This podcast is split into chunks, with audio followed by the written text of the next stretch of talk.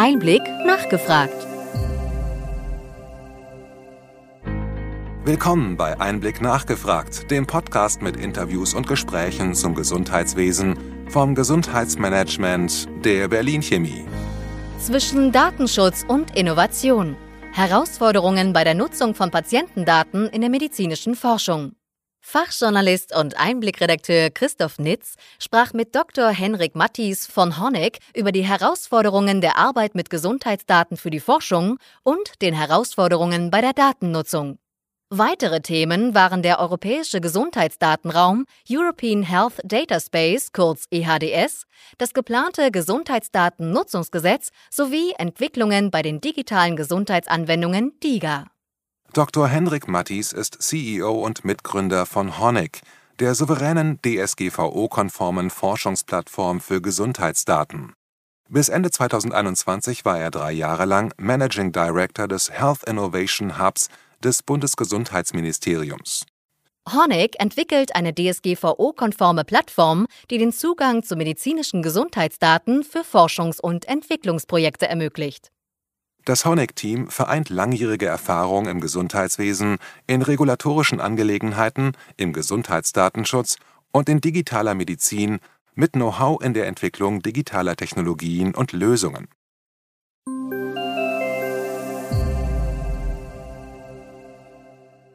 Sehr geehrter Herr Dr. Mattis, äh, guten Tag. Ich freue mich, dass Sie Zeit finden für den Einblick Podcast. Vielen Dank Ihnen für die Einladung. Gerne.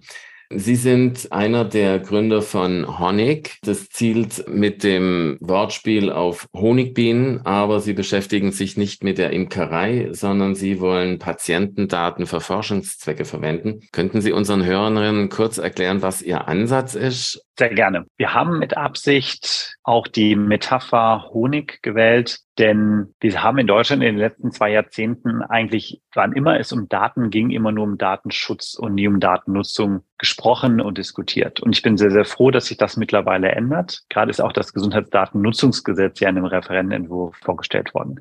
Mit Honeck wollen wir diese Analogie auch bemühen, dass wir diese vielen derzeit dezentralen, sehr, sehr unterschiedlichen Datenquellen, die wir in der Gesundheitsversorgung haben, gemeinschaftlich nutzen können, dass wir aber auch, wie das zum Beispiel die Wächterbienen beim Bienenstock tun, darauf achten, dass wir eine einheitliche Qualität haben und dass das Ergebnis dieser Analysen tatsächlich auch medizinischen Fortschritt bringt, also wirklich Honig ist und nicht bloß ein Brei. Und deshalb haben wir seit Start des Unternehmens sehr, sehr eng mit der Landesdatenschutzaufsicht zusammengearbeitet und unser Datenschutzkonzept entwickelt, um sicherzugehen, dass wir auch alle äh, Sorgen und Bedenken der Datenschutzaufsicht mit berücksichtigen, um am Ende eine Plattform zu betreiben, die ermöglicht, dass wir großvolumig Daten aus der Gesundheitsversorgung strukturiert für Forschung nutzen können. Genau, Sie hatten erwähnt, dass Sie neu gegründet haben. Sie haben zusammen mit anderen Mitstreitern aus dem Health Innovation Hub, der ja zum Ende des Jahres 2021 auslief, sich hier bei Honig zusammengefunden. Wie weit ist Ihr Projekt und was sind so die ersten Anwendungen? Sie wollen sich ja besonders mit Covid und dort eben auch speziell mit Long-Covid beschäftigen, wenn ich das richtig gelesen habe. Genau, wir sind gestartet im Januar 2022, nachdem im Dezember 2021 der Health Innovation Hub beendet wurde. Es ist nicht ganz zufällig, dass sich viele aus dem Health Innovation Hub tatsächlich auch bei Honig engagieren, denn das Thema Datennutzung, das kam in den Jahren zuvor sicherlich noch etwas zu kurz und wir haben in sehr, sehr vielen Gesprächen mit den unterschiedlichsten Stakeholdern immer wieder das Klagen auch gehört, dass all das, was wir sinnvollerweise für moderne Medizin brauchen, in Deutschland aufgrund des Datenschutzes so nicht möglich ist. Und wir wollten das zum einen nicht akzeptieren und zum zweiten wollten wir vor allem nicht wahrhaben, dass in ganz Europa die DSGVO ja einheitlich gilt. Länder wie Finnland, Estland Datennutzung sehr, sehr umfangreich schon für medizinische Forschung, Versorgungsforschung ermöglichen, aber wir unter derselben DSGVO das nicht in Deutschland können. Wir sind mittlerweile live. Unsere Plattform haben wir entwickelt. Wir haben ein größeres Team aus Entwicklern, Data Scientists, Data Engineers gewinnen können. Und wir sind auch schon in dabei, die ersten Projekte für diese Forschungsprojekte umzusetzen. Das ist vom Scope sehr, sehr breit. Das geht tatsächlich von Covid-Forschung über äh, Volkskrankheiten bis hin zu Krebsforschung. Das heißt, da konnten wir relativ schnell sehr unterschiedliche Datenquellen anbinden und diese strukturiert für Forschung zur Verfügung stellen. Ich glaube, ein ganz wesentlicher Katalysator auch in der öffentlichen Diskussion war die Covid-Pandemie, denn wir mussten feststellen, dass wir in Deutschland weder wissen, welche Mutante da gerade draußen unterwegs ist, noch welche, welches Medikament oder welche Impfung wirkt. Und wir waren immer angewiesen auf Daten anderer Länder, aus äh, Israel, aus den USA, aus UK. Und ich glaube, da haben auch in der Breite der Bevölkerung die Erkenntnis dann durchgedrungen, so wie wir bisher in Deutschland Datenschutz verstehen, können wir nicht moderne Medizin betreiben, können wir schnell nicht auf solche beispielsweise Pandemien reagieren. Wir haben uns in den letzten Jahrzehnten in eine gewisse Sackgasse manövriert und wir können noch nicht mal nachvollziehen, was da draußen in unserem Gesundheitswesen heute passiert, geschweige denn uns darauf wappnen und gute Lösungen entwickeln, dass wir morgen besser versorgt werden. Wir hatten schon den Referentenentwurf zum Gesundheitsdatennutzungsgesetz aus dem Hause Lauterbach erwähnt. Ist es der Gamechanger? Sind dort, sagen wir mal, alle Ihre äh, Sorgen und Anforderungen abgedeckt? Ist das ein Weg in die richtige Richtung, der da gegangen wird? Wenn alle unsere Sorgen dort adressiert wären, dann wäre es ein Zaubergesetz und derer haben wir sehr, sehr wenig in Deutschland. Aber erstmal ist schon der Titel eine Zeitenwende und ich finde, das muss auch mehr in die öffentliche Diskussion. Wir haben wirklich uns bisher ausschließlich um Datenschutz gekümmert und erstmalig hat hier ein Gesetz sogar im Namen die Nutzung der Daten und ähm, äh, möchte dafür verschiedene Grundlagen bereiten. Was das GDMG vorhat, ist mehrheitlich sehr, sehr positiv nämlich all die Daten, die der Staat direkt oder indirekt verantwortet oder im Zugriff hat, diese für Forschung und zwar nicht nur für wie bisher akademische Forschung, sondern für die Forschung in der Breite zur Verfügung zu stellen. Das ist super. Und das ist auch das, was das BMG, was unser Gesundheitssystem, so wie wir es in Deutschland gebaut haben, direkt tun kann. Unter anderem ist dort ja die Rede, dass das Forschungsdatenzentrum in Zukunft die Abrechnungsdaten aller, Kranken, aller gesetzlichen Krankenversicherungen nicht nur für akademisch Forschende, sondern für sämtliche Forschende zur Verfügung stellt nach verschiedenen Kriterien, dass dort auch Registerdaten einfließen sollen und verschiedene andere staatliche Daten. Was im GDNG bisher nicht berücksichtigt ist, ist alle anderen Daten oder alle anderen Akteure. Und das ist schade, weil wir bisher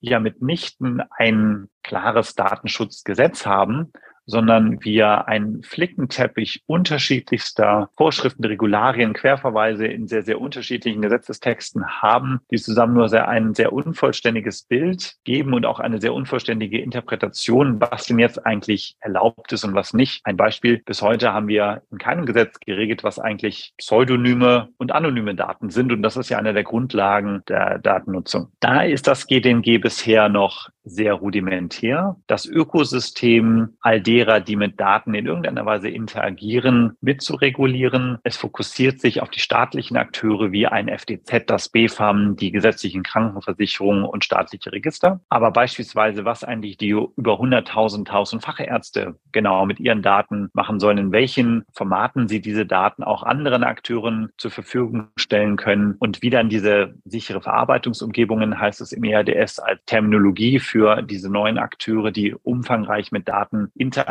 diese aufbereiten, analysieren, anonymisieren, wie diese sicheren Verarbeitungsumgebungen genau gestaltet, definiert werden sollen, welche Auflagen die haben, aber dann auch welche Erlaubnistatbestände sie bekommen. Das ist im GDNG bisher noch nicht geregelt. Es gilt ja auch nochmal den Spannungsrahmen und den Raum mit den europäischen Gesundheitsdatenraum abzugleichen. Inwieweit sehen Sie da Herausforderungen und inwieweit sehen Sie da auch eine Chance, dass, sagen wir mal, diese von Ihnen auch sehr deutlich beschriebenen Überregulierungen im bundesdeutschen Rahmen aufgegeben werden?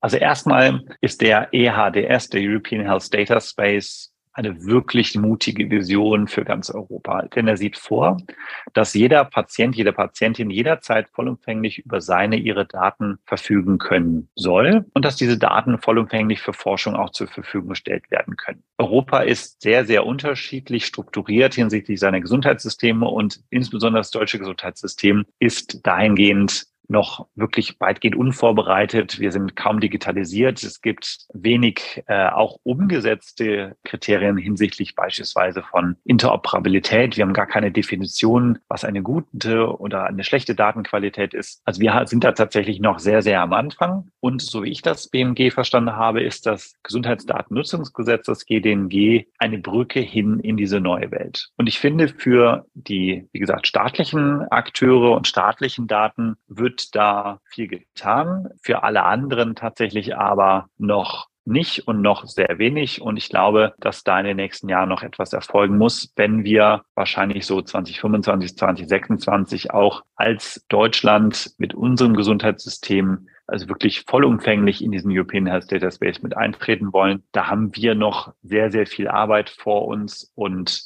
das wird sicherlich nicht beim GDNG alleine bleiben können, dass wir EHDS ready, wie es so schön in Brüssel heißt, werden. Da haben andere Länder einfach 10, 15 Jahre Vorsprung und, und, ganz viele Grundlagen geschaffen, die wir auch in dem System, weil es ja mehrheitlich in der Selbstverwaltung ist, in den letzten Jahren, leider Jahrzehnten muss man sagen, komplett verschlafen haben und hier noch sehr, sehr viel Grundlagenarbeit vor uns steht. Definitiv. Kommen wir nochmal zur Honig-Plattform. Sie nutzen Cloud-Technologien logischerweise zur Datenvernetzung und auch zur Datenspeicherung. Wie stellen Sie dort die Sicherheit der Daten in der Cloud sicher? Und wie schützen Sie und Ihr Unternehmen sich vor potenziellen Cyberbedrohungen, die wir ja jetzt kürzlich bei Krankenkassenanwendungen durchaus manifestiert gesehen haben? Ganz wichtige Frage und wenn ich es vollumfänglich beantworten würde, das diesen Podcast sprengen. Deshalb versuche ich mich mal auf das Wesentliche zu fokussieren. Also das war die Grundfrage, die uns natürlich auch die Datenschutzaufsicht von Anfang an gestellt hat und die uns, wir haben fast ein Jahr lang mit der Datenschutzaufsicht sehr, sehr intensiv an diesem Konzept gearbeitet, äh, immer begleitet hat.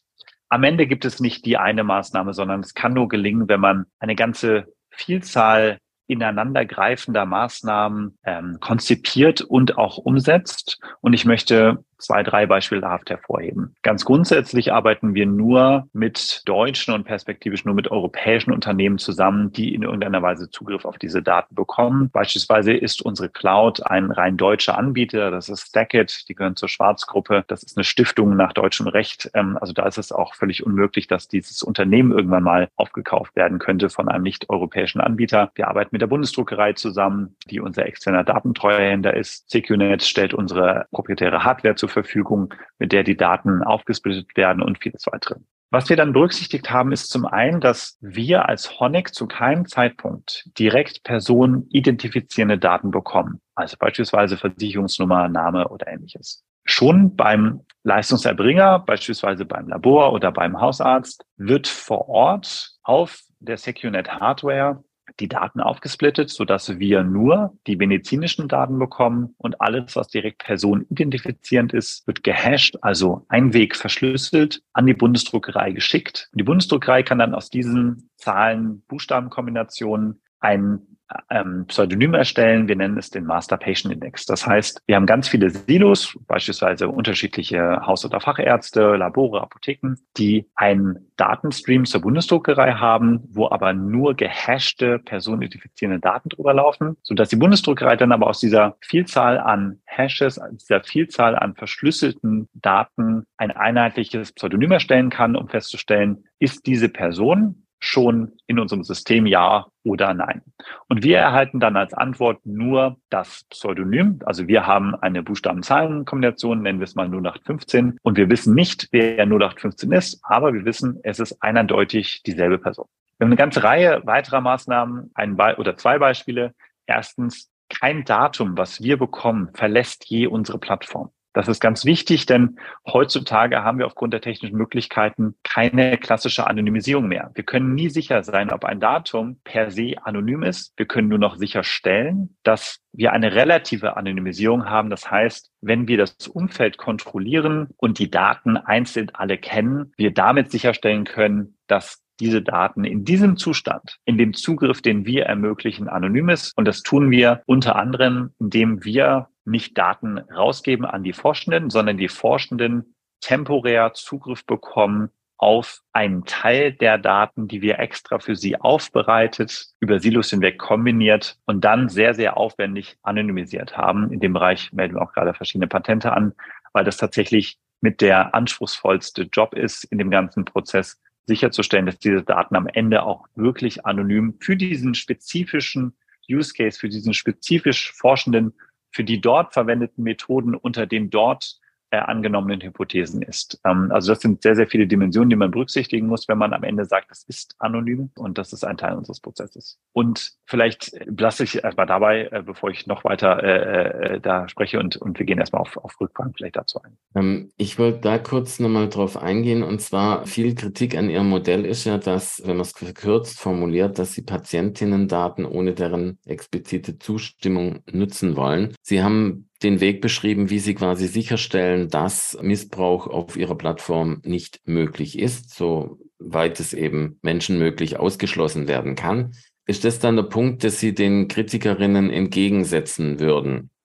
Also erstmal haben wir in Deutschland bisher die DSGVO so ausgelebt, dass es nur mit Zustimmung möglich ist, mit Daten zu arbeiten. Das ist aber schlicht nicht richtig. Die DSGVO gibt ganz viele unterschiedliche Möglichkeiten an die Hand, um zu regulieren, wer wann auf Daten zugreifen darf und unter welchen Umständen damit auch äh, geforscht werden darf. Und das tun unsere Nachbarländer, wie gesagt, teilweise seit Jahrzehnten anders. Beispielsweise in Finnland ist es so, dass sämtliche Daten aus der Gesundheitsversorgung per se auch für Forschung zur Verfügung stellen. Da wollen wir ja gar nicht hin. Aber wir wollen zumindest, dass wenn wir diese Vielzahl an Maßnahmen treffen, die wir alle in der Kombination abgestimmt haben mit der Datenschutzaufsicht, um sicherzustellen, dass weder wir noch sonst irgendjemand mit diesen Daten reidentifizieren kann, wer sich eigentlich dahinter verbirgt, sondern wir wirklich nur mit den medizinischen Daten arbeiten, dass wir das dann auch können ohne Consent. Das große Problem, ich habe überhaupt nichts gegen Consent, im Gegenteil, aber es ist schlicht unmöglich, von 80 Millionen Deutschen im Zweifel täglich äh, Consent für die Vielzahl an äh, medizinischen Fragestellungen einzusammeln, äh, die wir benötigen würden, um am Ende auch sinnvolle Forschung zu machen.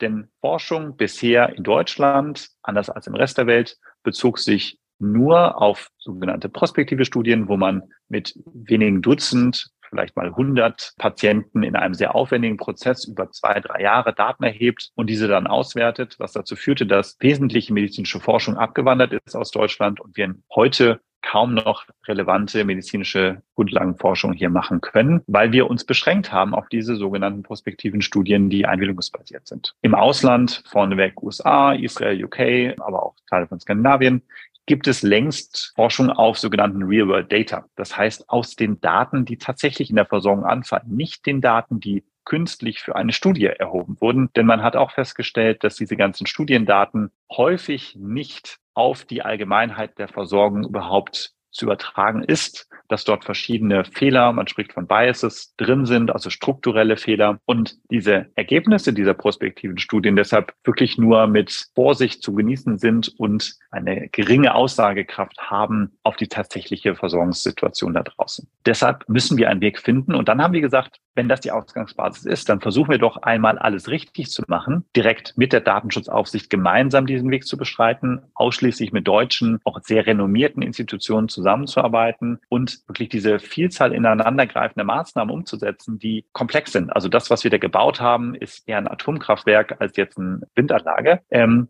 und das lohnt sich auch nur, wenn wir jetzt wirklich viel Forschung darüber machen. Aber auf der anderen Seite haben wir damit alles gemacht, was man heutzutage tun kann, was sämtliche Sorgen und Bedenken der Datenschützer auch äh, entgegenkommt und diese mitigiert, um überhaupt wieder die Möglichkeit haben zu haben, in Deutschland mit deutschen Daten relevante medizinische Forschung zu betreiben. Und ich finde, Corona war da wirklich augenöffnend. Wir können doch nicht davon ausgehen, dass in Zukunft wir, wann immer irgendeine neue Krankheit auftritt, wir warten müssen, bis irgendein anderes Land seine Forschungsergebnisse mit uns teilt, damit wir wissen, was bei uns eigentlich los ist. Und ich glaube, da hat Corona auch in der Bevölkerung zu einem größeren Umdenken geführt. So eng, wie wir bisher Datenschutz verstanden haben, als als nur wenn ich auf einem Blatt Papier, was ich nicht gelesen habe, was seitenlang ist, äh, jedes einzelne Mal, wenn mein Datum irgendwie verwendet wird, eine Zustimmung so genannt gebe und dieses Papier irgendwo abgeheftet ist, dann ist Datenschutz erfüllt, dann ist aber völlig egal, was danach mit den Daten passiert.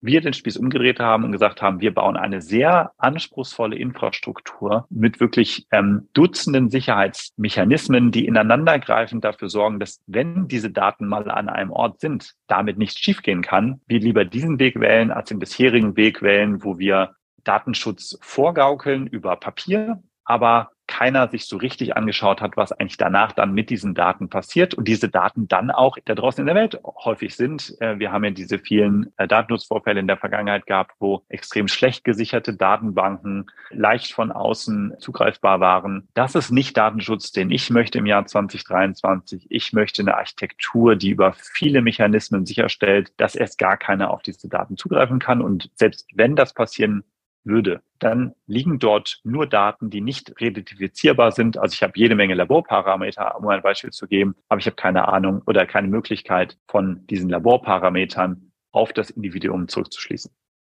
Genau, Sie sagen ja, dass Honig eine europäische Alternative werden soll oder äh, schon ist, die dieses von Ihnen jetzt beschriebene souveräne Datenökosystem entwickeln und ermöglichen soll. Wie glauben Sie, haben Sie eine Chance gegen große Player aus den Vereinigten Staaten oder China jetzt beispielsweise, die inzwischen ja auch immer stärker auf den deutschen Gesundheitsmarkt Fuß fassen wollen? Und die möglicherweise ähnliche Vorhaben haben könnten. Sehen Sie da eine gute Chance? Sind Sie da gut aufgestellt mit Honig?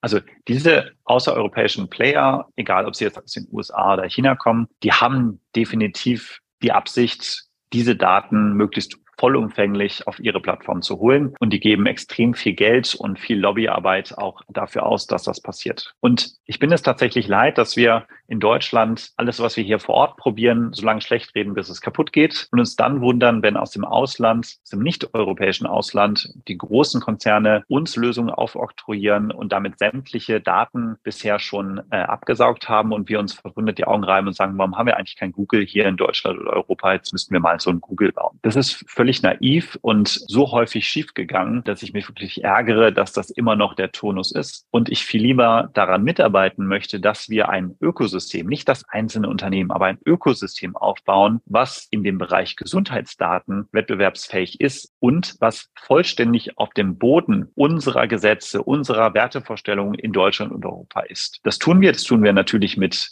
äh, dramatisch weniger Mitteln, als das ein Google und ein Amazon hatte.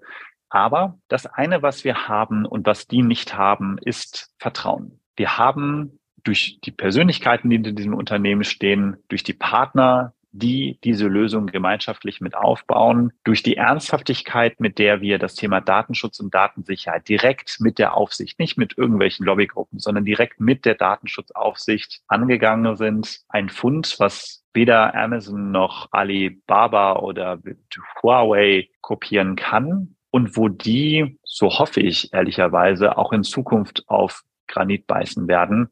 Denn wir wissen schlicht nicht, was ein Amazon, ein Huawei mit den Gesundheitsdaten machen würde, wenn sie sie bekommen. Und wir können es nicht kontrollieren und das haben wir jetzt viele Male in Europa durchgespielt. Äh, beispielsweise sämtliche Kommunikationsdaten sind mittlerweile bei irgendwie Meta oder für Facebook mit WhatsApp und all den äh, Töchtern, die sie da haben. Unsere ganzen Commerce-Daten sind bei Google und Amazon durch ihre vielfältigen Kanäle. Die Daten sind weg, die kriegen wir nie wieder. Wir können zwar irgendwie dagegen klagen und ab und zu gewinnen und dann gibt es mal eine Milliardenstrafe zehn Jahre später, aber das ändert ja überhaupt nichts an deren Geschäftsgebaren und das bringt uns auch diese Daten nicht zurück. Also möchten wir dazu beitragen, dass wir ein europäisches Ökosystem aufbauen, wo nach unseren Regeln, die auch sanktionierbar sind, weil wir sind deutsche GmbHs oder AGs oder deutsche Gesellschaften, hier ein wirklich souveränes eigenes äh, Angebot zu entwickeln. Und dafür haben wir versucht, möglichst alle mitzunehmen. Ähm, wir haben breite Unterstützung von weiten Teilen der, des Gesundheitssystems, auch von Institutionen wie der Bundesdruckerei. Das ist immerhin ja eine 100% Tochter des Bundesfinanzministeriums. Die wird jetzt auch nicht mit jedem zusammenarbeiten äh, und vielen weiteren und wollen da wirklich eine Alternative bauen. Und ja, dafür müssen wir Sachen anders machen als bisher, weil bisher hat nicht funktioniert. Das muss man sich ja auch mal ehrlicherweise vor Augen führen. So wie Deutschland bisher Datenschutz verstanden hat, nämlich ausschließlich einwilligungsbasiert,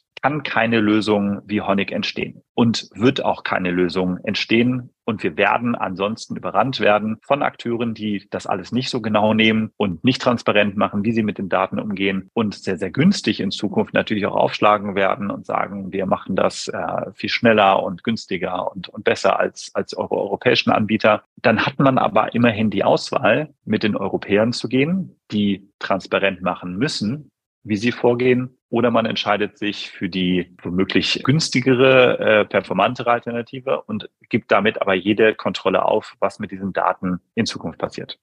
Dr. Matti, Sie haben damit, glaube ich, auch das Grundproblem der digitalen Ökonomie nicht nur im Gesundheitswesen beschrieben. Also das wird der Wettlauf sein, in dem sich zeigen wird, inwieweit europäische Konzepte eben dort äh, noch eine Chance haben. Und Sie hatten ja auch zu Recht auf den zum Teil jahrzehntelangen Rückstand, den Deutschland eben auf andere Nationen hat, verwiesen. Sie befinden sich aber mit Honig auch mit anderen, mit kleineren Anbietern, nennen mal die Namen Cemedica und Aferis, die unterschiedliche Aspekte Aspekte eben für die Datennutzung und Analyse haben im Wettbewerb und wo sehen Sie dort den Unterschied des Honig-Modells und wo sehen Sie da Ihre Chancen gegenüber denen quasi am Markt sich durchsetzen zu können?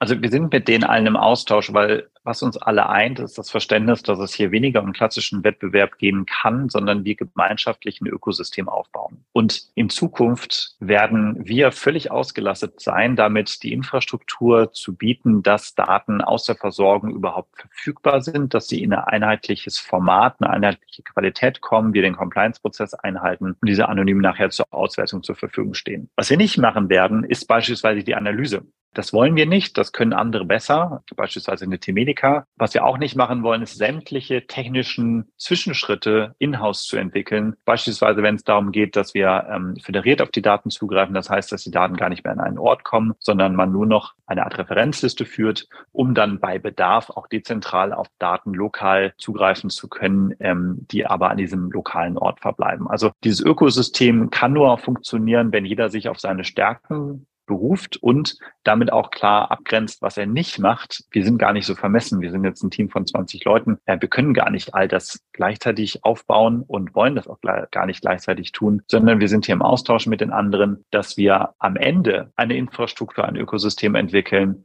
wo die Stärken aller zusammenkommen, damit wir wirklich mit souveränen Akteuren eine Alternative haben zu beispielsweise einem Amazon, einem Google, die all das in-house selbst können und selbst schon entwickelt haben und selbst auch optimieren mit sehr, sehr viel Geld, aber nun mal nicht aus dem europäischen Rechtsrahmen kommen, auch nie da reinkommen können. Sie werden immer eine Tochter einer amerikanischen Mutter in dem Fall sein, die dem US Cloud Act unterliegt und damit grundsätzlich alle Daten im Zukunft der amerikanischen Sicherheitsbehörden sein müssen. Da können wir als Ökosystem sicherlich vieler deutlich kleinerer Akteure, aber in Kombination uns einen Vorteil verschaffen.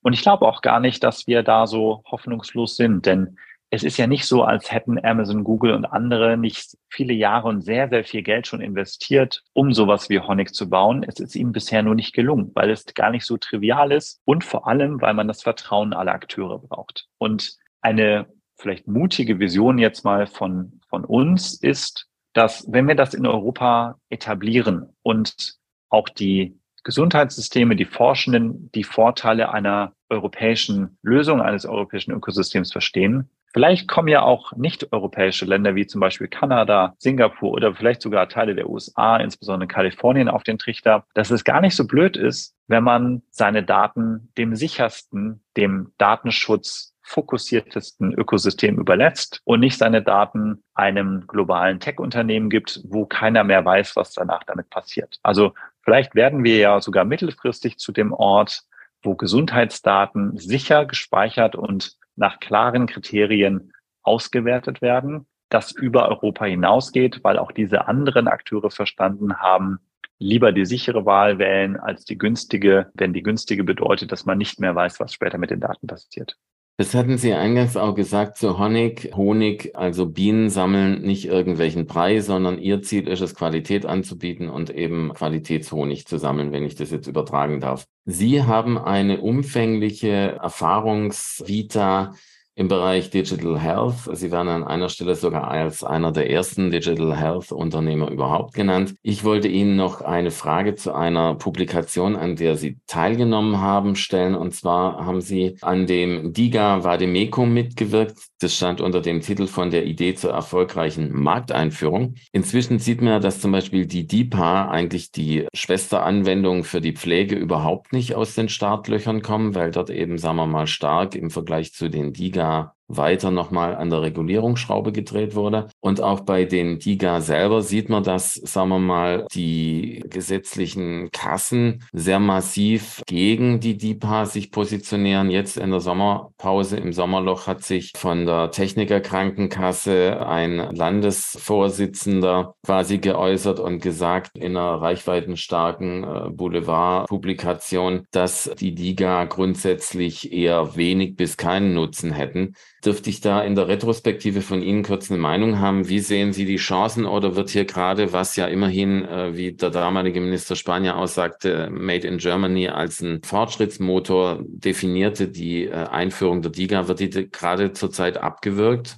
Also die aktuelle Diskussion spiegelt den Frust vieler Akteure wider, die fürchten, dass das deutsche Gesundheitssystem nicht in der Lage ist, sich zu reformieren. Und das mag jetzt irgendwie vermessen wirken, wenn ich das sage, weil ich habe das Thema natürlich mit auch auf den Weg gebracht. Aber wenn man sich vor Augen führt, was da für Diskussionen geführt werden, in welchem Umfang von welchen Akteuren, die beklagen, dass damit die Krankenkassen quasi ausgeplündert werden, man sich dann vergegenwärtigt, dass sämtliche Ausgaben für digitale Gesundheitsanwendungen 0,001 Prozent des Gesamtbudgets entsprechen, dann ist das völlig schizophren.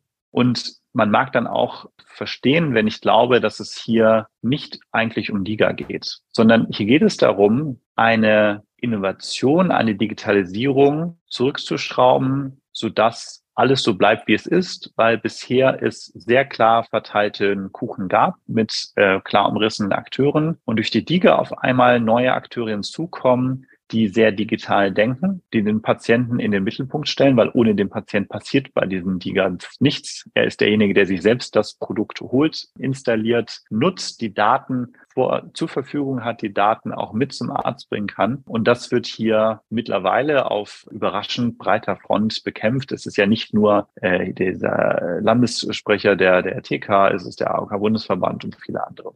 Das ist insofern, also zum einen ist es wirklich ähm, äh, schizophren, weil es vergleichsweise um ein Mini-Budget geht. Und dem kann man, glaube ich, viele andere Ausgaben gegenüberhalten, die äh, gesetzliche Krankenversicherung tätigen, wo man hinterfragt, was da eigentlich die Erfolgskontrolle und Qualitätsmessung ist. Es ist aber auch wirklich bescheiden, dass wir einmal eine weltweite Innovation hat, die mittlerweile ja übrigens von vielen, vielen Ländern auch in Europa als Vorbild genommen und lokal adaptiert wird. Frankreich, Belgien, Irland, Luxemburg, alle wollen jetzt auch digitale Gesundheitsanwendungen einführen, analog des Diga Fast Tracks oder haben das wie Frankreich bereits getan. In den USA entsprechend viele Überlegungen und teilweise durch die FDA schon gesetzt, Singapur, viele andere.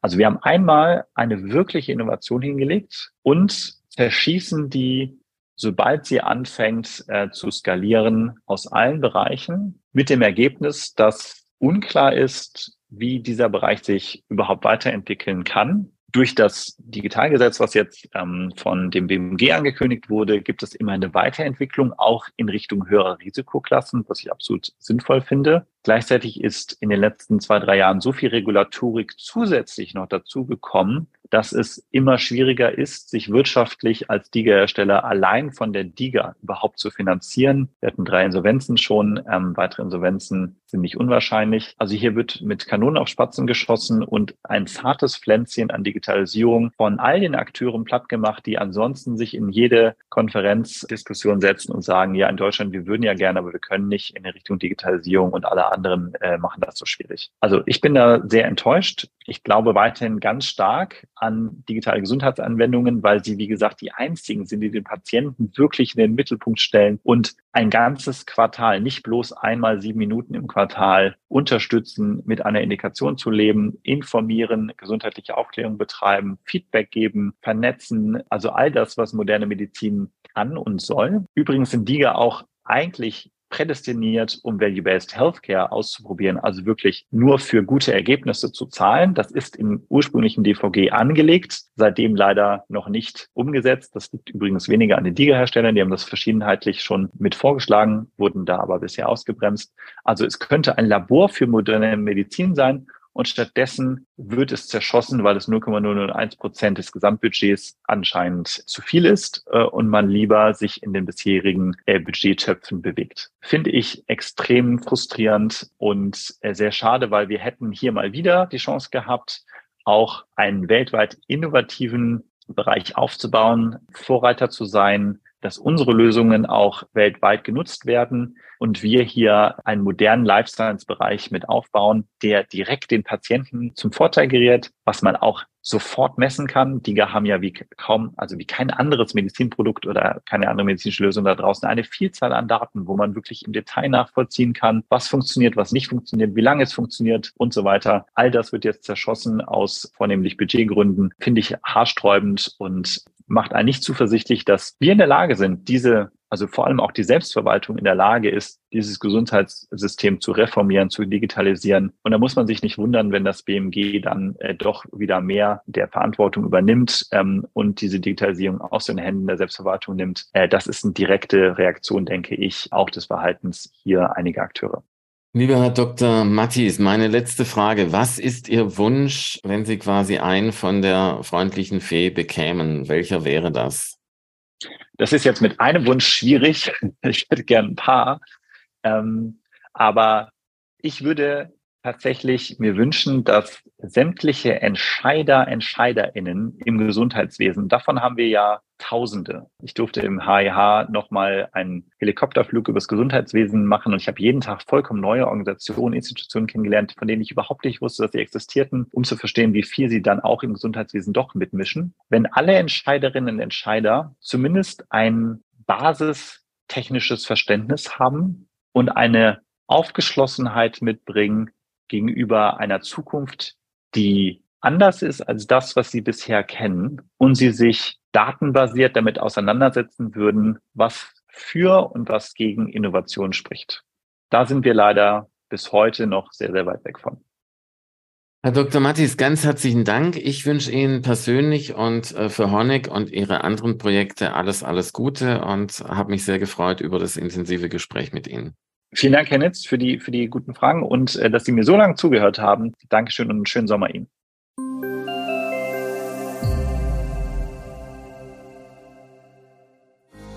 Wir hoffen, dass Ihnen diese Ausgabe von Einblick nachgefragt gefallen hat.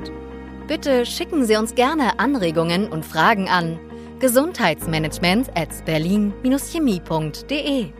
Sie finden unsere Kontaktdaten auch in den Show Notes. Wir empfehlen Ihnen für den schnellen Überblick der Trends im Gesundheitswesen unseren wöchentlichen Einblick-Podcast sowie unseren Einblick-Newsletter. Alles im Netz unter einblick-newsletter.de.